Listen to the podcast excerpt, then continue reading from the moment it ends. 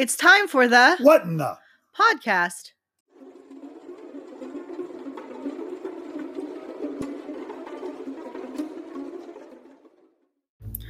On tonight's show, join us in the desert as we explore the history of the Lost Dutchman mine. and some other interesting things to do with sand and desert. Who knows? Maybe we'll find it, maybe we won't. And yes, after that, Adria has a few other stories involving the sand and desert and other nifty things like that. So stay tuned, listen, and enjoy episode 71 of What in the Podcast.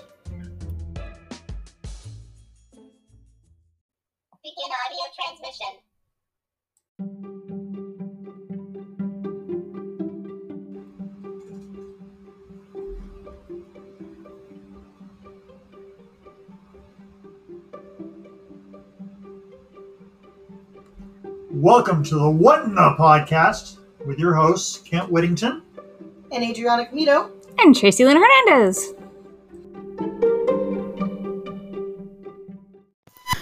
Hello and welcome to the What in the Podcast. That was kind of weird. Yeah. Oh well, welcome to the What in the Podcast. Um, you know who we are. I'm not going to go into that. How are you tonight, dear? Just barely here. Just barely here. Well, at least you're barely here. Tracy, unfortunately, is not here. Uh, she had one of her notorious migraines, Mm, It started early and just kept intensifying for her all day. So, and that's what makes it notorious. yes, and she gets them all the time. We all seem to suffer from them all, all the time to an extent. Uh, I do. She does. You occasionally, though not as much as you used to. I used to get them all the time. uh, I've had them, and see, I've had them since before I hit puberty. And they say the doctors say you're not supposed to be able to get migraines before you hit puberty because for some reason they, they think that or something. Mhm. Or I've been told that. I was like, well, I've had migraines my whole life, just like my mother. Right. Uh, my aunt gets them, so I come by all these things naturally. So it's genetically family, and I think my dad even had them before, and So- his mother. hmm So we're joining you tonight, uh, one week after Halloween. Um, hope you all had a happy Halloween. Hope all you trick or treaters got a lot of candy and no one got hurt or or injured or scared or arrested or anything like that. Hope your parties were fun. Um, we didn't do too much. We just kind of hung out with some friends watching uh, horror movies, which were actually we, we watched the funny horror movies. Uh, the one I didn't get to watch was Frighteners, and I wanted to rewatch that one, but I'm still looking to find it again. Um, we watched. Uh, what did we watch? Oh, uh, What we do in the High shadows. Spirits. Mm, High what we do, yeah. do in the shadows. Uh, the the movie we watched the movie on Halloween with our good friends Mhm. Nat and Mike.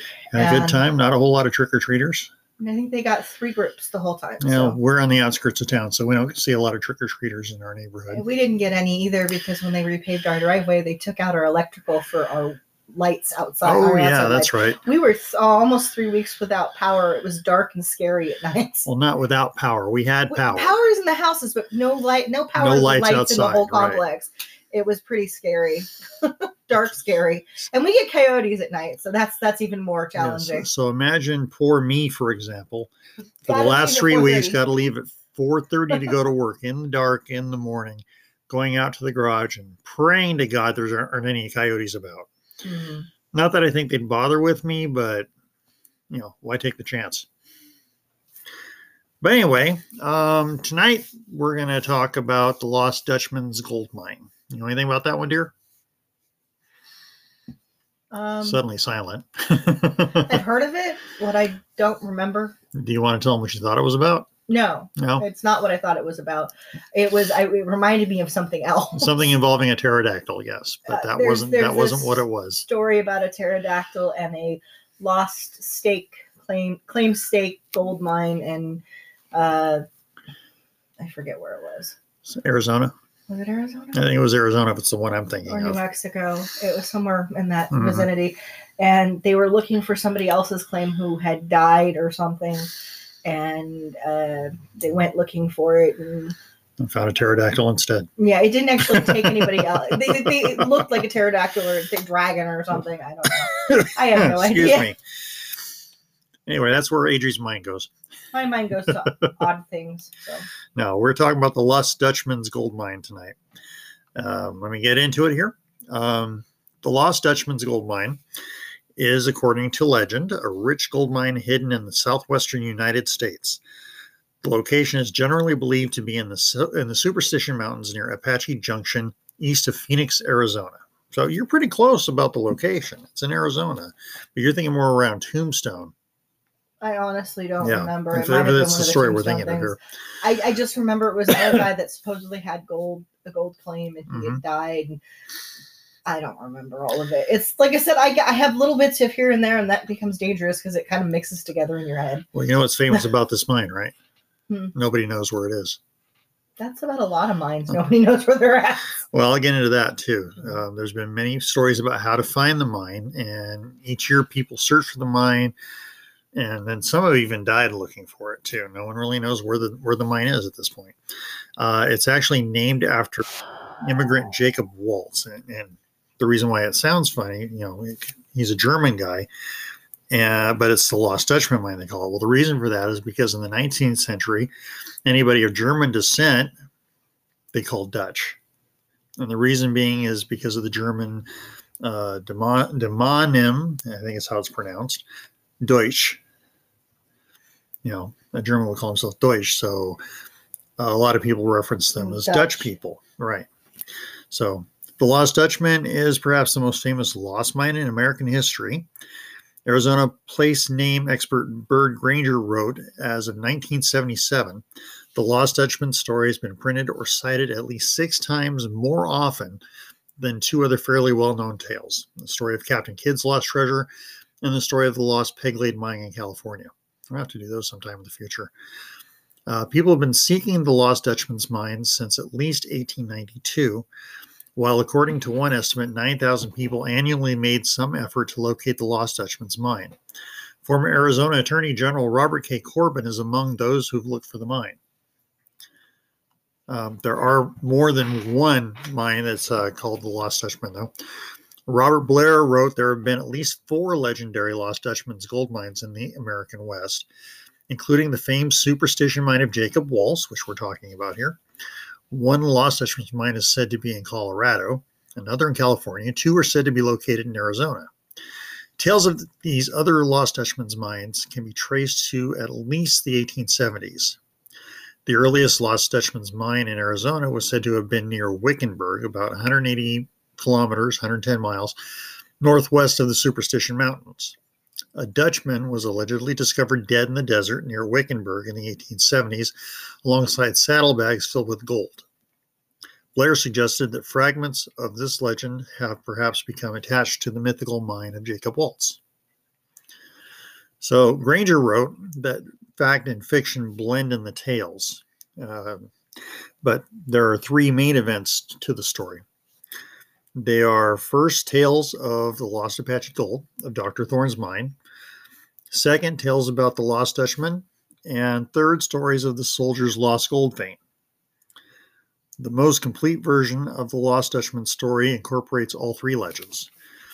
Blair argued that there are kernels of truth at the heart of each of these three main stories, though the popular story is often badly garbled from the actual account. Other stories have materialized that speculate the mine is buried at the bottom of Apache or Roosevelt Lake. In 1977, Granger identified 62 variants of the Lost Dutchman story. Some of the variations are minor, but others are substantial, casting the story in a very different light from the other versions. Uh, in Dr. Thorne's story, members of the Apache tribe are said to have a very rich gold mine located in the Superstition Mountains. Famed Apache Geronimo is sometimes mentioned in relation to the story.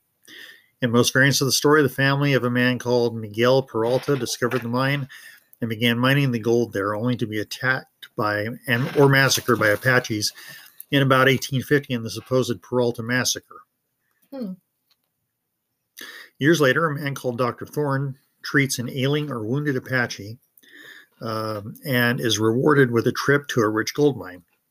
He's blindfolded and taken there by a circus route and is allowed to take as much gold ore as he can carry before again being escorted blindfolded from the site by the Apaches. Thorne said to be either unwilling or unable to re- relocate the mine afterwards. So here's the truth, though, about the Peralta mine. Most likely because Pedro de Peralta had been the Spanish governor of New Mexico in the 1600s. Uh, his family name of Peralta was the inspiration for a number of legends in the American Southwest. James Reavis tried to assert that the Peralta family had a Spanish land grant and a barony granted by the King of Spain, which included a huge swath of Arizona and New Mexico, including the Superstition Mountains. The Peralta Massacre is a legend that Apaches supposedly ambushed a, a mining expedition the Peralta family sent into the mountains. Some carved stones in the area are referred to as Peralta stones, and Spanish text and crude maps on them are considered by some to be clues to the location of a Peralta family gold mine in the, in the Superstition Mountains. Although others believe the stones to be modern fakes, a lack of historical records leaves uncertainty as to whether a Peralta family ever had possession of the land or mines in or near the Superstition Mountains. Blair insisted that the Peralta portion of the story is unreliable, writing, The operation of a gold mine in the superstitions by a Peralta family is a, contri- a contrivance of the 20th century. Sorry about that. Uh, 20th century writers in particular. A man named Miguel Peralta and his family did operate a successful mine in the 1860s, but near Valencia, California, not in Arizona. The mine was quite profitable, earning about $35,000 in less than one year. Blair described this as an unusually good return for such a small gold mine to earn in such a relatively brief period. As of 1975, ruins of the Peralta mine were standing. So that's a mine people know about. So this is probably not the superstition uh, or the, the Lost Dutchman's mine. I mean, So where is that one? the In Peralta mine. Yeah. Supposedly it's in Valencia. Yeah, Valencia. not Arizona. However, the Peralta mine eventually became unprofitable, and after the money was gone, Miguel Peralta turned to fraud. Dr. George M. Willing Jr. paid Peralta $20,000 for the mining rights for an enormous swath of land, which uh, equaled about 3 million acres or 1,200 kilometers squared in southern Arizona and New Mexico, based on a deed originally granted by the Spanish Empire in the 18th century. Trouble came after Willing learned that the deed was entirely bogus. Despite his efforts, Willing was never able to recover the money he gave to Peralta. This land grant was the basis of the James Reavis Arizona land swindle. Uh, Reavis became Willing's partner and continued to try to prove the authenticity of the land grant for years after Willing's death. That's that. The Peralta story is a story by its. We could do a whole episode on the Peralta story. Mm-hmm. The So- California one or the The California Dutchman one, yeah, California. Oh, okay. So Blair argued that the Peralta story, well known to Arizona residents for some reason, was eventually incorporated into the Lost Dutchman story hmm. in a severely distorted version following the renewed interest in the Lost Dutchman's mine in the 1930s. Since James Reavis, the Baron of Arizona, was convicted of fraud when the Peralta family genealogy and other documents to support the land grant and a barony associated with the land were determined to be forgeries that also raised questions about the original purchase of the land grant by Dr. George M. Willing Jr. Uh, the, tran- the transaction itself had supposedly occurred at a primitive campsite in the southeast of Prescott without the benefit of the typical documentation. Instead of a notarized deed, the conviction recorded on a piece of greasy camp paper bearing signature of several witnesses. Willing died in 1874 before there had been a thorough investigation of the documents or opportunity to cross examine him on the stand and was later done with Reavis. So there's a, a lot going on there, which turns out really had nothing to do with the mine at all. But it is a good story. Mhm. Um, you know, the whole story about the Baron of Arizona, that's that's really involved. It's fun to listen to. And someday we should do that one. Well, you know, you're always looking to make lists for Yep. this, Yep. and then you always forget. And then we're No, I don't always forget the list. I just haven't made a list this year. do. We're trying to, to left trying to figure out what to do next. Hey, to be fair, I just didn't make a list this year. That's true. Our first year of podcasting, I had it all the way Lists down to Christmas. lists Yeah. lists. I'm just teasing you. First of the year, I was good to go. Was, This year, not so much. I'm still teasing you. It's fun. So, anyway, here's the truth about Dr. Thorne. Another detail which casts doubt in the story is the fact that, according to Blair, there was never any Dr. Thorne in the employ of the Army or indeed of the federal government in the 1860s. According to Blair, the origin of this story can be traced to a doctor named Thorne who was in a private practice in New Mexico in the 1860s. Thorne claimed that he was taken captive by Navajos in 1854 and that during his captivity he had discovered a rich gold vein. Thorne related his claims to three U.S. soldiers in about 1858. Excuse me. Three soldiers set out to find the gold, but without success. Over the decades, this tale was gradually absorbed into the Lost Dutchman story. And I can kind of see where the falseness comes in on this. You've got a man who's actually been held captive and comes back claiming he's found a mine. How's he going to find a mine if he's been held captive? On his way back when he escapes, maybe? Maybe, maybe. Hard to say. It's hard to say. So let's get into the story of the Lost Dutchman. This tale involves two German men, Jacob Waltz and Jacob Weiser. However, Blair argued that there is a strong likelihood that there never was a second man named Weiser, but rather than a single person named Waltz was, over the years, turned into two men as the legend of the Dutchman's mind evolved. Blair contended that this story can be divided into hawk and dove versions, depending on whether the German or Germans are said to behave violently or peacefully. In most versions of the tale, Jacob Waltz located a rich gold mine in the Superstition Mountains. Uh, and, and in many versions of the story, they rescue or help the member of the Peralta family and are rewarded by being told the location of the mine. Weiser is attacked and wounded by marauding Apaches, but survives at least long enough to tell a man called Dr. Walker about the mine. Waltz is also said to make a deathbed confession to Julia Thomas and draws or describes a crude map to the gold mine. Uh, John D. Wilburn, in his book Dutchman's Lost Ledge of Gold, wrote that the Bulldog Gold Mine near Goldfield, Arizona, fits very well the description Jacob Waltz gave as the location of his lost mine. Furthermore, Wilburn stated that geology indicates that there is no gold in the Superstition Mountains, which are igneous in origin. However, in some versions, the mine is actually a cache put there by the Peraltas. So, not an actual mine, but a storehouse of gold. Mm-hmm. But again, we also know at this point the Peralta's mine was in Valencia. Mm-hmm. Peralta is also a very common name. No, it is nowadays, that's for sure. It is now and nowadays. and it probably was back probably then Probably was that then. Yeah. I mean, or fairly common hmm is what I meant by that, I believe. So this, this next part of the story involves uh, the soldier's lost gold vein. In yet another version of the tale, two or more U.S. Army soldiers were said to have discovered a vein of almost pure gold in or near the Superstition Mountains. The soldiers are alleged to have rep- to have presented some of the gold, but to have been killed or to have vanished soon after. See how these tall tales work? Mm-hmm.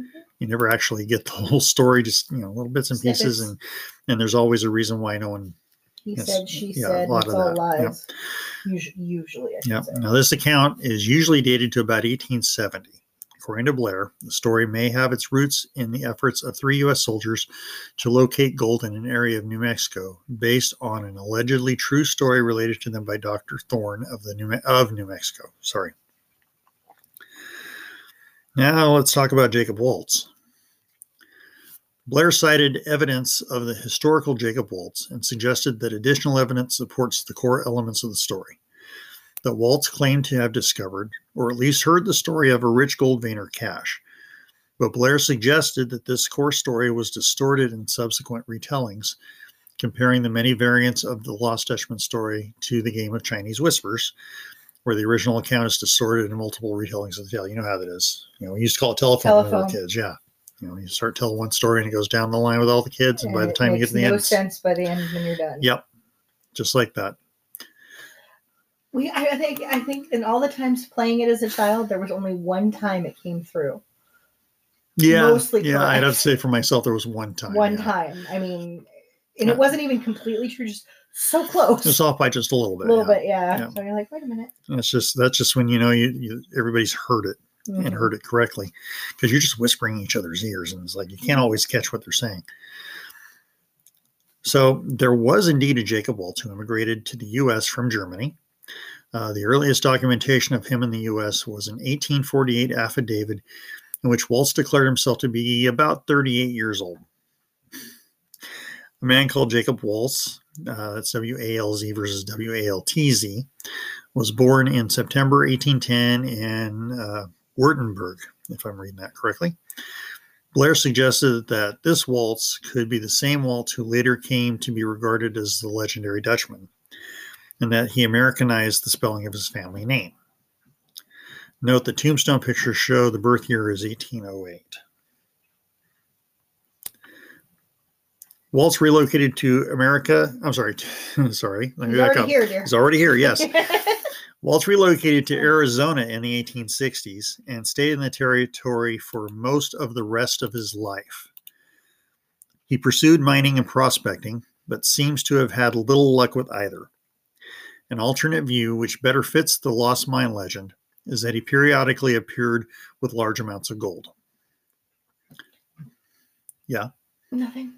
I remember the story now. It finally clicked in my head. Started to click. Okay. It's the guy who he was bringing stuff in and, and, and very Mhm. secretive, and then suddenly, Everybody saw that he was bringing gold stuff didn't know where it was coming, coming from. Yep. and so he on his deathbed he said it was a mine or something. Yep. I remember this. Now. The Sterling Legend by Estee Conatser reports that a Jacob Walzer sold $250,000 in gold to the U.S. Mint during the 1880s and had $1,500 when he died in 1891. In 1870, Waltz had a homestead of about 160 acres, or 0.65 kilometers squared for you people who use the proper systems. Excuse me. Near Phoenix, where he operated a farm. There was a catastrophe flood in Phoenix in 1891, and Waltz's farm was one of many that was devastated. Afterwards, Waltz fell ill. He was rumored to have contracted pneumonia during the flooding. He died on October 25th, 1891, after having been nursed by an acquaintance named Julia Thomas. Hmm. That's the one I mentioned earlier, um, which she was usually described. I don't know why this is important, but she was described as a quadroon. I don't know. because race back then Yeah, race was an issue, I suppose. was an issue. I just don't know why it's referenced here in the story. But anyway, Waltz was buried in Phoenix at what is Because now whoever told the story first told it like that. probably. But as, as I was saying, Waltz was buried in Phoenix at what is now called the Pioneer and Military Memorial Park. Blair had little doubt that Waltz related to Thomas the location of an alleged gold mine. As early as September 1st, 1892, the Arizona Enterprise was reporting on the efforts of Thomas and several others to locate the lost mine, whose location was told to her by Waltz. After this was unsuccessful, Thomas and her partners were reported to be selling maps to the mine for $7 each. So they couldn't find the mine, so they decided to make a profit off of the mine by selling fake maps. so there's more to the story. So we're going to go into the death of Adolf Ruth next. Uh, were it not for the death of amateur explorer and treasure hun- hunter Adolf Ruth, the story of the lost Dutchman's mine would probably have been little more than a footnote in Arizona history as one of hundreds of lost mines rumored to be in the American West. Mm-hmm. American West, sorry, I cannot talk tonight. Uh, Ruth, Tripping on your toes there, dear. no, it's- maybe it's the anchor tooth, I don't know. Ruth disappeared while searching for the mine in the summer of 1931. His skull, with two holes in it identified as bullet holes, was recovered about six months after he vanished, and the story made national waves. Made national news. Sorry, I did it again. Thus sparking widespread interest in the Lost Dutchman's mine. In a story that echoes some of the earlier tales, Ruth's son, Erwin C. Ruth, was said to have learned of the Peralta mine from a man called Pedro Gonzalez.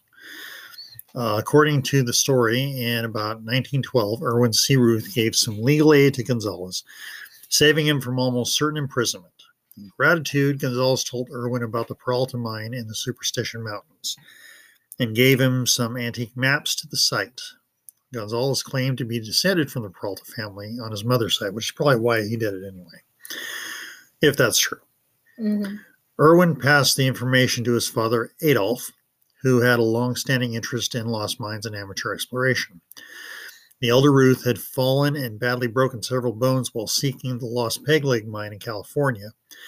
Uh, he had metal pins in his leg and used a cane to help him walk. It must be hard to explore mines when, you when your leg's all messed up like that.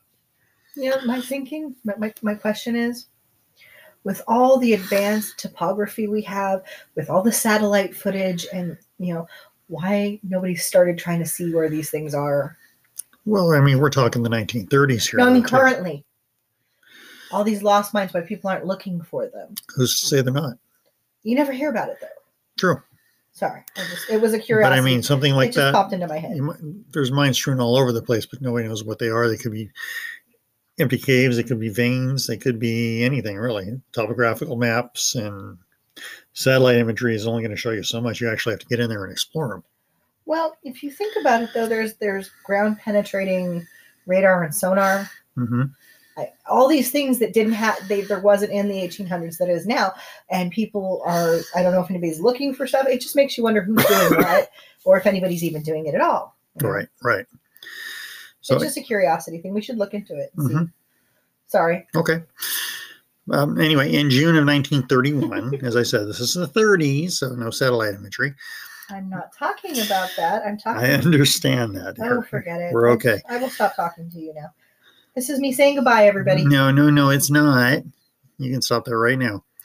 So, in 19 June, Ruth set out to locate the lost Peralta mine. After traveling to the region, Ruth stayed several days at the ranch of Tex Barkley to outfit his expedition. Barkley repeatedly urged Ruth to abandon his search for the mine because the terrain of the Superstition Mountains was treacherous even for experienced outdoorsmen, let alone for the 66 year old Ruth in the heat of the Arizona summer with pins in his leg, walking with a cane And a limp. and a limp. However, Ruth agreed. Uh, he ignored Barkley's advice, actually, and set out for a two week stint in the mountains. Ruth did not return as scheduled, and no trace of him could be found after a brief search in December of 1931. The Arizona Republic reported on the recent discovery of a human skull in the Superstition Mountains. Remember how they found the skull, right? Hmm. Two bullet holes in the head. oh yeah To determine if the skull was Ruth's, it was examined by Dr. Alice Herdlicka. I think that's how it's pronounced. A well respected anthropologist who was given several photos of Ruth along with Ruth's dental records. As Curt Gentry wrote, Dr. Herdlicka, it's a hard name to pronounce, folks. I'm sorry because there's uh, it's the name's all consonants and very few vowels. Literally, the first the first uh, three letters of the word are HRD. i would not know how to Yeah, I don't that. even know the nationality for that. So anyway, Dr. Herdlicka positively identified the skull as that of Adolf Ruth. He further stated after examining the two holes in the skull that it appeared that a shotgun or high-powered rifle had been fired through the head at almost point-blank range, making the small hole when the bullet entered and the large hole when it exited. So, you know, when they said two, I thought it meant it had two bullet holes in the head. But no, it's an exit and entry wound. Okay. Must been, it was if it was an entry exit wound like that, it would have been point blank. He, he somebody snuck up on him, or somebody he trusted killed him. Shot him in the back of the head, Yeah, probably. Yeah. Probably, And uh, Jan- depending on where the bullet hole was. Yeah. Yep, yep. So in January of 1932, human remains were discovered about three quarters of a mile or 1.2 kilometers from where the skull had been found.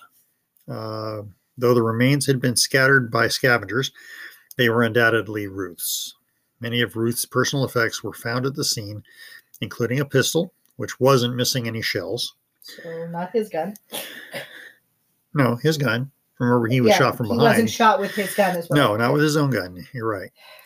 And the metal pins used to mend his broken bones. But the map to the Peralta mine was said to be missing. Tantalizingly, Ruth's checkbook was also recovered and proved to contain a note written by Ruth wherein he claimed to have discovered the mine and gave detailed directions. Ruth ended his note with the phrase Veni Vidi Vici. I came, I saw, Oh, I conquered. Yep. Authorities in Arizona did not convene a criminal inquest regarding Ruth's death, though. They argued that Ruth had probably succumbed to thirst or heart disease. Yeah, that gaping bullet hole. Yeah, Yeah, they made him thirsty. that made him thirsty. Though, as Gentry wrote, one official went so far as to suggest that Adolf Ruth might have committed suicide. Oh, that's a possibility That if the bullet was in the front. I don't know if it was the front or the back. So, while the theory did not ignore the two holes in the skull, it did fail to explain how Ruth had managed to remove and bury the empty shell, then reload his gun after shooting himself through the head. Yeah. That's a good question. Therefore, he probably didn't kill himself, Right. but they're trying to like cover something up. Eh, just trying to, to write it off as suicides and say point done, probably. So Blair noted the, that the conclusion of the Arizona authorities was rejected by many, including Ruth's family, and those who held on to the more romantic murdered for the map story, which I'm kind of more inclined to believe myself. Map's gone. It makes more sense. Yeah, the map's gone. Dude- dude's got two bullet holes in his he- head. Yeah, how would seriously the gun? The only gun found Is his own is and it's his still own, and loaded. it's still loaded, right. not missing a shot. Obviously, he didn't kill himself. Exactly. Not really. Who's what? So Blair wrote that the National Wire Services picked up the story of Ruth's death and ran it for more than it was worth, possibly seeing the mysterious story as a welcome reprieve from the bleak news that was otherwise typical of the Great Depression. So throughout the 20th century, various expeditions. Sorry, folks. Adri's trying to be funny and making me laugh, and she's doing a pretty darn good job of it. But anyway, throughout the 20th century, various expeditions and individuals continued to search the superstitions for the lost Dutchman mine. One of the most professional and serious minded efforts was led by Oklahoma City private detective Glenn McGill, who organized multiple expeditions in the late 1960s and early 70s and claimed on at least two occasions to have identified the location of the mine. Later to concede he was either mistaken or the locations were played out or bereft of gold. McGill's adventures were chronicled in the book The Killer Mountains by Curt Gentry. Now, since Ruth's death, there have been several other deaths or disappearances in the Superstition Mountains. Some searchers for the mine have disappeared in likely wilderness accidents. Yep. In the late 1940s, the headless remains of prospector James A. Cravey were reportedly discovered in the Superstition Mountains. He had allegedly disappeared after setting out to find the lost Dutchman's mine. In, the, in his 1945 book about the lost Dutchman mine, Thunder God's Gold, Barry Storm, which is the pen name of John Griffith Clemenson, claimed to have narrowly escaped from a mysterious sniper he dubbed Mr. X. Storm further speculated that Adolf Ruth might have been a victim of the same sniper. So there's somebody out there guarding guarding the treasure, possibly. In late November or early December of 2009, so we're getting we're getting closer to home now. Denver, Colorado resident Jesse Capen, 35, went missing in the Tonto National Forest, Where's that? uh, probably in the general area. His campsite and car were found abandoned shortly afterward. He was known to have been obsessed with finding the mine for several years and had made previous trips to the area. Capen's body was found in November of 2012 by a local search and rescue organization, wedged into a crevice. The program Disappeared covered the case, mentioning others in the episode The Dutchman's Curse. So he probably fell in that crevice, got stuck, and died. Or somebody killed him and popped him into the crevice. If it had looked like foul play, somebody would have said something. Maybe that was that sniper. There would have been bullet holes. Something would have been said. Uh, what I just said didn't make any sense anyway. We're talking 2009. 2009 versus 1930s. That's quite a long time for a sniper to be watching that Unless it's a ridge. family legend passed down from person to person. Hmm, Could be. Who knows? Also. So But the um no, the the guy that cut off his own leg to get out of the crevice when he was rock climbing, Oh, yeah. that athlete, I Mhm. guess. So there's or something like that. So I mean, he may have slipped and fallen looking for the mine and gotten trapped or and Mhm. died of starvation. He's or, wedged in the crevice. That's all we know. Yeah. So So anyway, on July, one more, one more here. On July 11th, 2010, Utah hikers Curtis Merworth, Ard, Ardian Charles, Ardeen Charles, sorry, and Malcolm Meeks went missing in the Superstition Mountains looking for the mine. I don't want to go anywhere near those mountains. Not even for a beautiful. There's a reason they're called Superstition. Mhm. Um, Merworth had become lost in the same area in 2009, requiring a rescue. On July 19th, the Maricopa County Sheriff's Department called off the search for the lost men. They presumably died in the summer heat. In January 2011, three sets of remains believed to be those of the lost men were recovered. So there's all that. Now we'll talk about the, the state park. In 1977, 292 acres abutting the Tonto National Forest were set aside as the Lost Dutchman State Park. The park expanded to 320 acres in 1983. It's easily accessible about 40 miles east of Phoenix, Arizona. I'm sorry, yeah, via US Highway 60, the Superstition Freeway. Hiking and camping are popular activities. There are several paths that go through the brush and cacti. The short Discovery Trail is a clear route with several placards giving the natural history of the area. So, Lion State Park, all that land out there. Lots of people coming, but not coming back. Mm, What do you think about that? mm. Well, if it wasn't haunted before, it probably is now. Probably. like it probably is now. Now let's see if I can figure out why they're called the Superstition Mountains. It's just a curiosity. Mhm. Let's see here. Maybe a lot of people go missing. The mountains were Before the- once known in Spanish as Sierra de la Espuma, or the Foam Mountains. The what mountains? The Foam Mountains. Foam. Yes, Sierra de like la sea foam. Espuma. Like sea foam, Mhm. probably because are they? I wonder if they're white capped. Like sea foam, maybe. It's Arizona. They, the pictures I see, they don't look all that white capped actually, at all. They might be in the winter time though. Well, I don't know. Most of these pictures are, are, are green and, and desert like. So, so the legend of the Lost Dutchman's Gold Mine, we talked about that. Um, it centers around the Superstition Mountains. Um, some Apaches believe that the hole leading down into the lower world or hell is located in the Superstition Mountains. Winds blowing from the hole are supposed to be the cause of severe dust storms in the metropolitan area. So that's why it's called that. Eh, That's usually how the case goes. You know, it's usually Lord. a tribal lore or something like that that gives something its name. Not anyway. always, but yeah. Yeah, but anyway, that's all I got on that. Um, would you like to regale us with something, dear?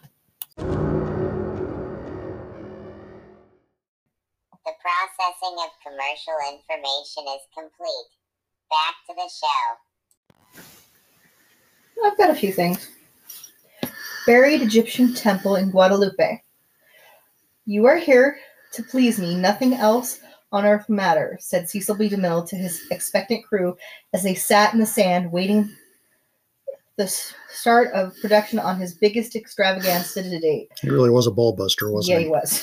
the film was to be the first incarnation of the Ten Commandments. DeMille remade the epic in 1956 with Charlton Heston. The legendary director, with the outsized with the outsized ego, had a massive complex built for the initial part of the he had a story, massive complex all right. Anyway, continue. I'm sorry. portraying Hollywood's idea of ancient Egypt. The year was 1923, and the sleepy town of Guadalupe on the central coast of California was suddenly a neighbor to a bustling metropolis of over 5,000 souls. For a few mi- just a few miles away on the Nipomo, I can talk dunes. The sheer size of the set dwarfed anything yet produced on film. DeMille was a stickler for reality. In a scene he had directed years earlier, he once used real bullets when actors had to shoot their way through a door for a Western. He spared no expense for his commandments. Parts of the film were shot in the new two strip Technicolor process to show off the elaborate Pharaoh's palace. In addition to its skyscraper like heights, the palace was 720 feet long and featured an avenue of the Sphinxes with 21 five ton statues lining the royal road. There, there were also four statues of the pharaoh, all over 30 feet high. The city was surrounded by an 80 foot wide and 120 foot high wall covered with hieroglyphics, model on those unearthed just the year before in King Tut's tomb. At the close of the production, the director had workers tear down the set and bury the whole thing. Apart from any egocentric issues he may have had, harbored, DeMille was protecting his creation from interlopers. It was then common practice for low budget companies to use sets that major studios had left behind. Oh yeah. Oh yeah, very they did common. that all the time. Oh, it, espionage. It was a film. The film had film Look, industry had look at Ed Wood. yeah he was notorious for of- that. tons of espionage. Yep. Um, Lots of things stolen from prop lots and closets and all Whatnot, that stuff. yeah. Yeah. The plaster and wood detritus lay partially buried under the shifting stands for almost 60 years until a few film buffs, armed with cryptic information from DeMille's posthumously published autobiography, began to search for the buried city. They found it soon enough, but have been hamstrung since the mid 1980s, lacking funds to finish the excavation. Expected help from Hollywood community has not come to pass, despite an initial $10,000 donation from the Bank of America one of the original finance financial backers of the film. The dunes shifted a few feet a year, alternately revealing the covered covering up sphinx noses and pharaoh's toeses. The blaster props have the consistency of blue cheese and require a soak with hardening preservatives before they can be moved. Coins, bits of costume, and even an empty bottle of cough medicine uh, favored during prohibition for its high proof punch have been excavated. Yeah, that was during prohibition. Mhm. The Nature Conservancy has stewardship of the area now called the Guadalupe Nipomo Dunes Complex and plans to leave the artifacts in place until more money is donated to mount a systematic dig. Ground mapping radar has revealed at least 12 of the Sphinx statues. Some of the plaster pieces are on display in the Dunes Visitor Center on the main drag of Guadalupe and curiously enough in the local auto parts and hardware stores up the street where owner John Perry easily slides into his role as self appointed civic booster.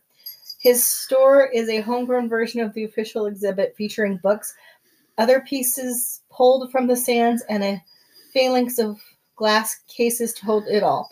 Perry will give exact directions to the main ruin area, although there is not much to see. The view from Nipomo Dunes Nature Road give little hint to what lies below a scattering of lumber and rounded plaster fragments emerging from a massive hill were all that was visible in May 2005. Cecil B. DeMille's temple sleeps beneath the shifting sands as it has done for more for almost three quarters of a century, waiting for a rebirth that Hollywood bigwigs have so far failed to provide. Guadalupe is located along Highway 1 in Santa Barbara County, eight miles east of Santa Maria and the 101 freeway. The Nipomo Dunes are due west approximately six miles from town on West Main Street. Can you imagine if archaeologists in the future were to actually finally dig up that set and there were remains?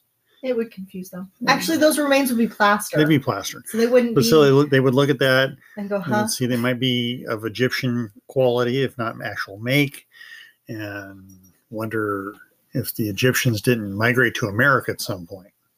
Mm, they'd know it was all fake stuff, though. Maybe, or maybe the Egyptians just just discovered different ways to build. You keep dreaming there, buddy. no, I, I'm, I'm just I'm amazed by everything that went into productions back in the day. I've seen pictures of the starlets leaning, smoking in Mhm. their costumes. They were uh, uh, um, leaning next to this, like sitting on the side of the sphinxes. Mhm. and I- they're online. I've seen them, and these are the you know with the short hair and the you know vivid eyeliner and the the headdresses and stuff. Right, They're just sitting there smoking, pretty as you please. but Well, the they got pictures are they're taken. and they're sitting there in these huge sets. sets around them. Yeah, it's Yeah. gorgeous. It's you know all Yeah. black and white pictures, but beautiful. Yeah, and that's not and that's something that you don't see today. No. You want a big set today, it's all on green screen, it's Now, computer well, that's how they generated. save some money. Yeah.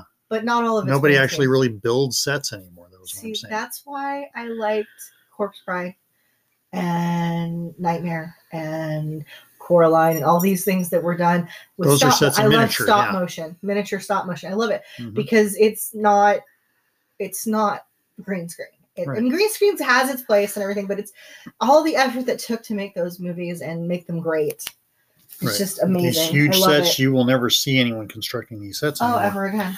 Never it's again. cheaper to go Lord of the Rings CGI. would be completely CGI if, it, if Jackson hadn't done it in New Zealand Mhm. at all. I mean, he he had he still love those movies. Yeah. Sorry, just still love those. and for that, we're grateful. very grateful. Yep. Yes. So, you got anything else you want to talk I got a about? couple others I can talk about. Um, Okay. Uh, this one's Frenchman's Tower in Palo Alto. It's a little one here. Uh, somebody's tale. Uh, my friend's family has lived in Palo Al- in the area of Palo Alto for generations, and showed me Frenchman's Tower, something only locals know about. It was built in 1875 by Peter Coutts, a mysterious Frenchman whose farmland is now most of Palo Alto and Stanford University. It's located on Old Page Mill Road in Palo Alto on a quiet one lane residential street. As you drive past the goats and trees, you suddenly find a red brick tower to your right. I would say it's about 30 feet tall and, uh, and only about five feet or so from the road. You have to climb over a barbed wire fence that is obviously bent from previous explorers. My friend's mom told me that in the 70s, the daughter of the Stanford Athletics director was kidnapped and they found her body there. Sad. The weirdest Mhm. thing about Frenchman's Tower is that nobody knows why it's there. Most people think it was meant to be a base for a water tower, but the windows suggest otherwise. Others think it was part of a network of secret tunnels, a weapons cache, or a prison for the mad Madame Coutts. According to the nearby plaque, it was begun in 1875 as part of Peter Coutts' irrigation system. His real name was Paul Caperon, and he was a wealthy newspaper publisher who was banished during the Franco-Prussian War. He fled to California in 1874. The historian at the Palo Alto Library believes it is a folly, a decoration to mark the boundaries of the properties and provide interesting scenery. Whatever it was originally built for became a very pop became very popular for people to visit and carve their names and years on the outside bricks. The dates go back over a hundred years, and some people return decades later to carve it in again. Jocelyn Laney. Okay. Um, I can go on if you like. Sure. Do us another one. We got a little time Uh, still. Let's see. Let's talk about. Ah, well, okay. We'll talk about this one. I like this one, and there's still no definitive proof on why it does it. Um, the place where the rocks move. Oh, yeah, yeah. When you're tired of sand dunes, dangerous abandoned mines, and yet another in- interpretive sign, there's only one place left to go in Death Valley, the place where the rocks move. A few rough miles from the end of the paved road lies one of the most weird and beautiful locales in this most desolate of national parks. It is complete with uh, rocks that race each other, leaving tracks at their oth- otherworldly movements behind for passerbyers to marvel at.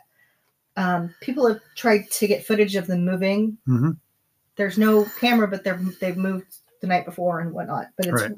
danger. Uh, uh, No one really knows why they no moved. one knows why they move, Mhm. and there's there's lots of speculation. But um, what was I saying? But the temperatures and the conditions get so dangerous at night in Death Valley, way below it gets below freezing, so it's so dangerous. Um, where I go? Okay, I lost. Most package tours and the blue-haired crowd stop at the spectacular Ubehebe volcanic crater at the north end leads to the lip of this quarter mile deep hole. A track cuts off through the lava and recedes to the southwest. An unassuming sign posted at the intersection reads the rock or the racetrack dash 27.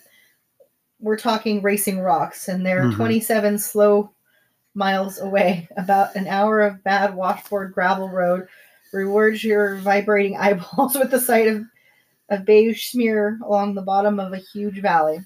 There is no camping allowed in Racetrack Valley, so this is a day trip or very dangerous drive out in the dark. Your highly developed aesthetic sense of thrills at the simplicity of the scene. A sizable conglomeration of uplifted bedrock called the Grandstand jets up from the center of the ancient dry lake, uh, which stretches to the base of the Bear Mountains that surround it. Step on the dried mud and look at it closely. The floor of the valley is a is covered with countless fingers of tiny cracks stretching to the horizon.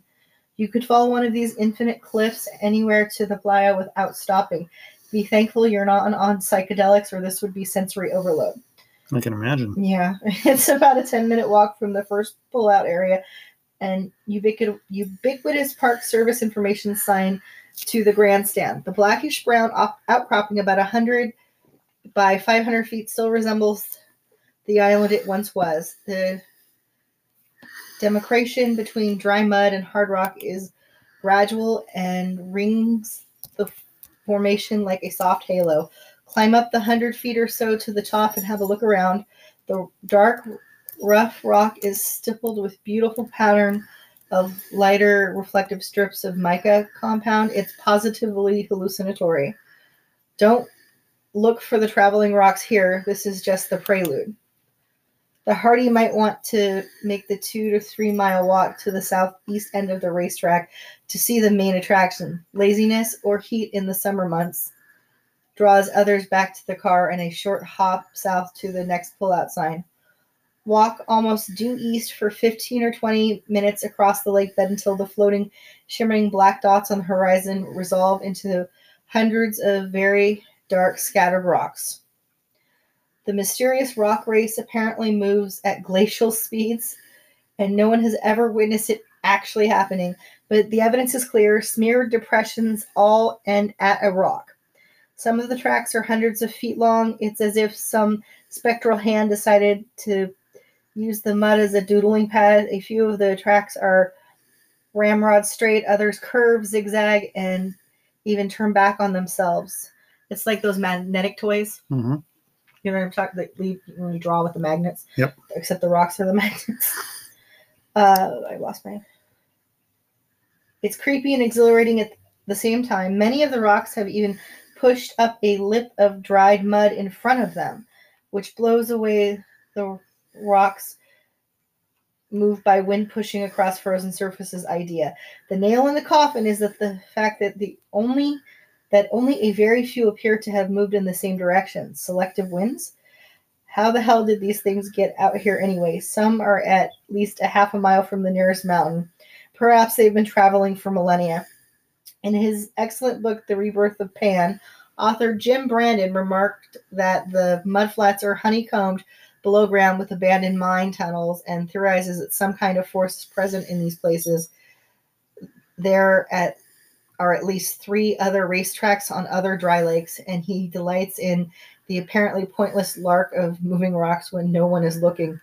There are rumors that there have been attempts to photograph these rocks in time lapse, but we could find no evidence of such a study. The Rangers hadn't heard of such a project. Some of the tracks stop in mid slide with no rock to be seen, which suggests stupid human activity.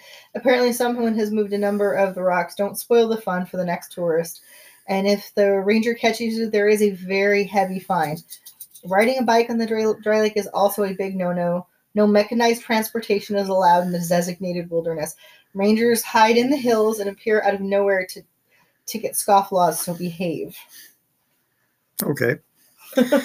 um, while you were reading that, though, I was actually looking at the National Park Foundation website. Uh-huh. And according to them, though, they do say that in 2014, scientists were able to capture the movement of the stones for the first time using time lapse photography.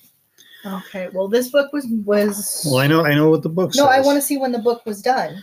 Give me a second because I don't anyway, know. while you're looking, the results strongly suggest that the sailing stones, as they're called, are the result of a perfect balance of ice, water, and wind. In the winter of 2014, rain formed a small pond that froze overnight and thawed the next day, creating a vast sheet of ice that was reduced by midday to only a few millimeters thick. Driven by a light wind, the sheet broke up and accumulated behind the stones, which slowly pushed them forward. Hmm. So at nighttime, it gets moist, the ice forms up. Daytime comes around, the ice starts to thaw, gets behind the rock and pushes it forward, according to the time lapse photography. Why can I not find a date on this thing? Sorry. I'm That's still- okay. My book probably is a little older than 2014. It, it is. I think we've had this thing quite a while. Um, But this is what the parks say too. Maybe the parks are making it up. Well, you know, I'm just saying there. I remembered watching video footage of them, and they were out there trying to. They left their camera. Keep talking. They It's left okay. their cameras out there, uh, and I don't remember. Maybe it was the 2014 study that I'm talking about. But you and I watched something on this, and I don't know if it was a Travel Channel thing or sci-fi back when sci-fi was doing stuff like this. hmm Um, but I happen to remember them. I, I remember the video footage they showed everybody, and they had their cameras with the night vision stuff set up and um, trying to see stuff. And they had several cameras out there. So, uh, did you find the year? Yeah, it's 2006. So yeah, this is definitely older er, than two four. At, at that time, they hadn't done the time lapse. yeah. so. So, so now you get the whole story. um, if you believe it. Well, I don't know. I mean, Well, there was actually they talked about the ice because they were talking about the ice being debunked a couple of times too because of something with the mud or something. Well, you know how it goes. Someone Yeah. comes up with a theory, someone tests a theory, somebody proves the theory, and then somebody denies Denies the it. theory. Yeah, there's Which is just the way of it with with anything paranormal. that's true. So, but anyway, um, let's move on to something else. Reviews. Okay. I was looking at the Apple Podcasts, um, and I noticed that. Granted, I don't look at them very often. We're bad. Yeah. Sorry. And I apologize to anyone who has left a review. I do care that you've left a review, and I'm very happy that you have. Thank you. I just don't always check. So, but I we're, we're bad. but I wanted to take a look at it tonight and and thank the the, the reviewers who have sent a review, and to let you know that I have noticed that we have another review on here. We pay attention. It just takes a while. We're thick-headed. Yep. Uh, this is from someone called RAR306, little r, big AW, little r 306. Uh, and he, this is back in September. Sorry. Yeah, sorry, guy Or girl. or girl. We do mean to to check up on this, and I'll try and do better in the future.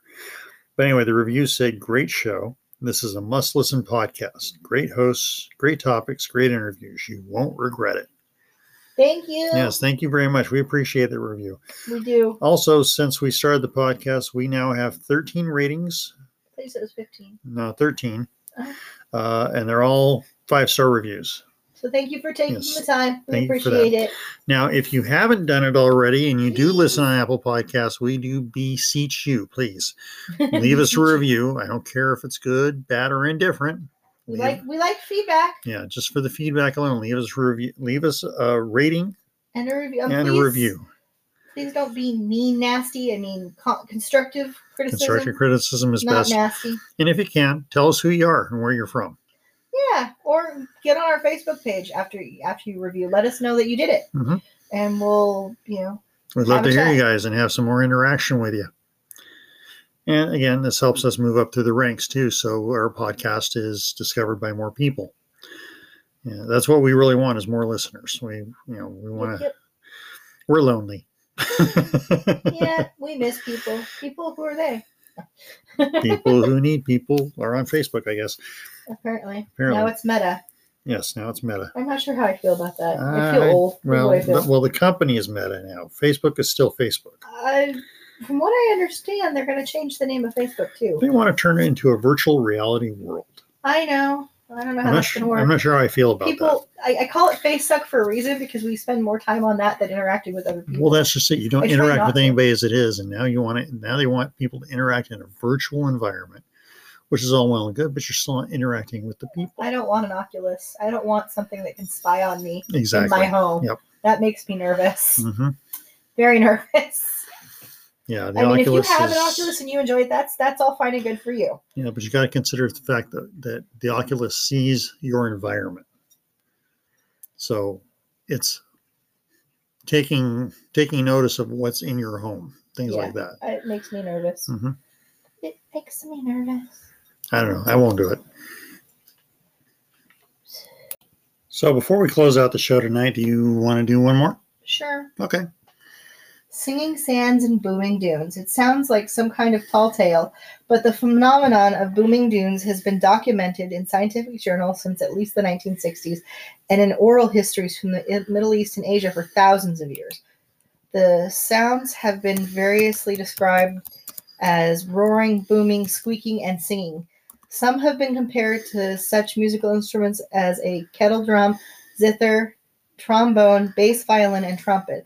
The amazing thing is that the sound is felt rather than heard and seems to come from everywhere and nowhere. The phenomenon of nad, a Sanskrit term signifying transcendental, astral, physic, or paranormal music may have some of its origin in the occurrence of these dune tunes. Yeah, we ha- we heard about this phenomena years ago when a friend reported mysterious harp-like music he heard over the wind late at night during a solitary desert camping trip. He had had no idea where this ether- ethereal sounds were coming from. Only seven places in the continental United States are permanent home to the singing sand concerts, and one of these is in the Mojave Desert on the way to Vegas. Two others are in the far reaches of Death Valley National Park. All the locations have been closed to dune buggies and other assorted sports for many years. The only way in is to hike. For plain old sand to emit an unearthly sound, the scientists tell us that several exacting factors need to be present. The grains have to be round and between 0.1 and 0.5 millimeters in diameter.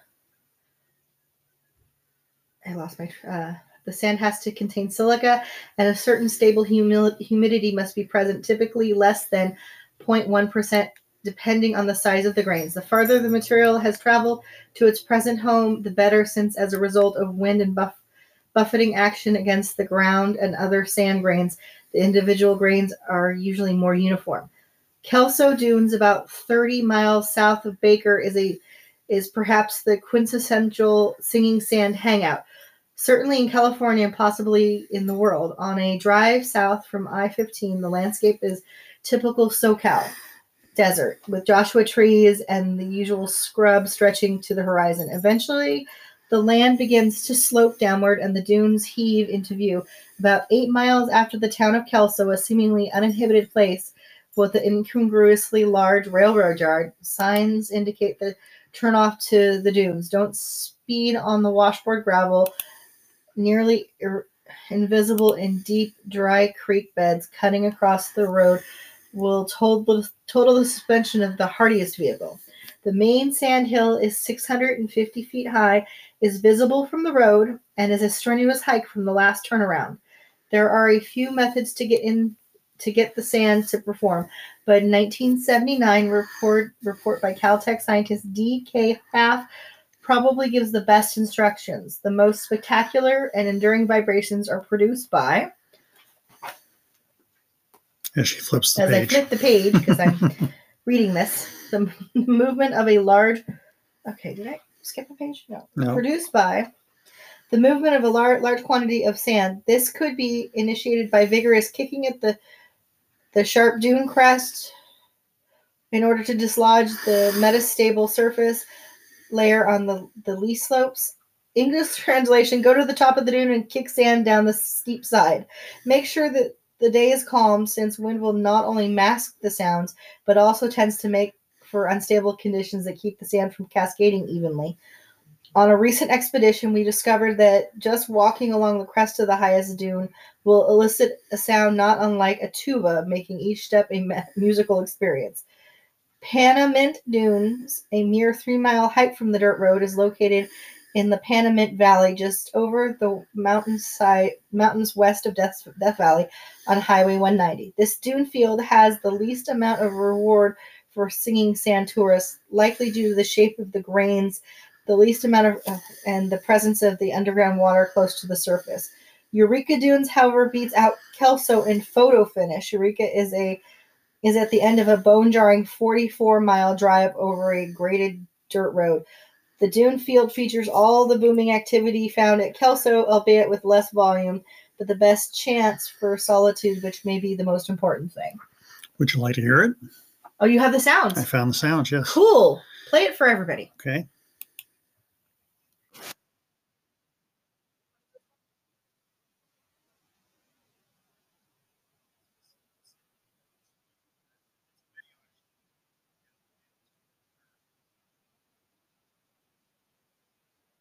I'll start to hear it here. Oh, the hum. Yeah. Mhm. You can really hear that. Is that what you were listening to while I was reading? Yeah. he had the phone up to his ear listening to something. I was like, what are you doing? What are you doing? So I don't know how you folks at home heard that, but maybe you can uh, But it's uh, Post a link look it up on. YouTube. Yeah, it's uh, Post link. basically the it's musical sand dunes make booming sound. That's the title and of there's it. that nice hum underneath all Or the just- shifting. Yeah, or just look up the booming dunes dunes on YouTube. You'll find it. It's really easy to find. Yeah.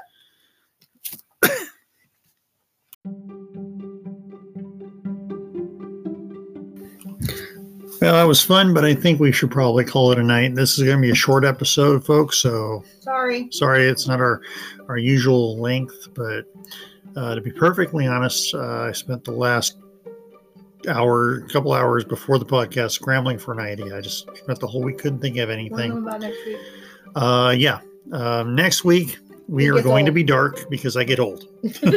Older. Older, that's the case. Yeah, uh, it is going to be my 54th birthday this year.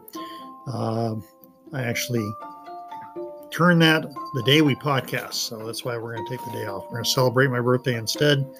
Maybe. Um, you know, if you if you feel the need, wish me well on my birthday. Go ahead. If not, that's fine too.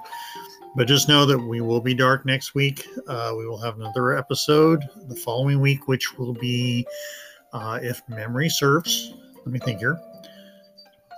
The nineteenth, I believe. The Thursday after the 11th. No, Friday. And Friday. after the happy- 11th. Veterans Day. Since we're not going to be next week. Yep. Yep. Happy Veterans Day to all you veterans out there. Thank you for your service. Thank you. And to the rest of you, all I can say is it's time to cue the gremlin.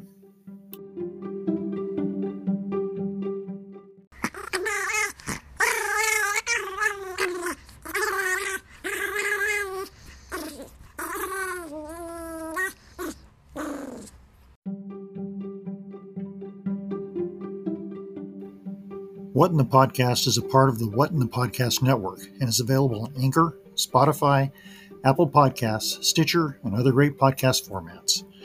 You can find us on Facebook at the What in the Podcast Facebook group. If you have a great story idea or have a personal paranormal event that you want to share with us, email us at whatinthepodcast at gmail.com with your story, or you can leave us a voice message by clicking the link in the episode description. If you like what you're hearing, please don't forget to leave us a review and rate us five stars. It doesn't seem like much, but it helps us more than you can imagine. What in the Podcast is also made possible thanks to our sponsors and listeners like you. Thanks for listening.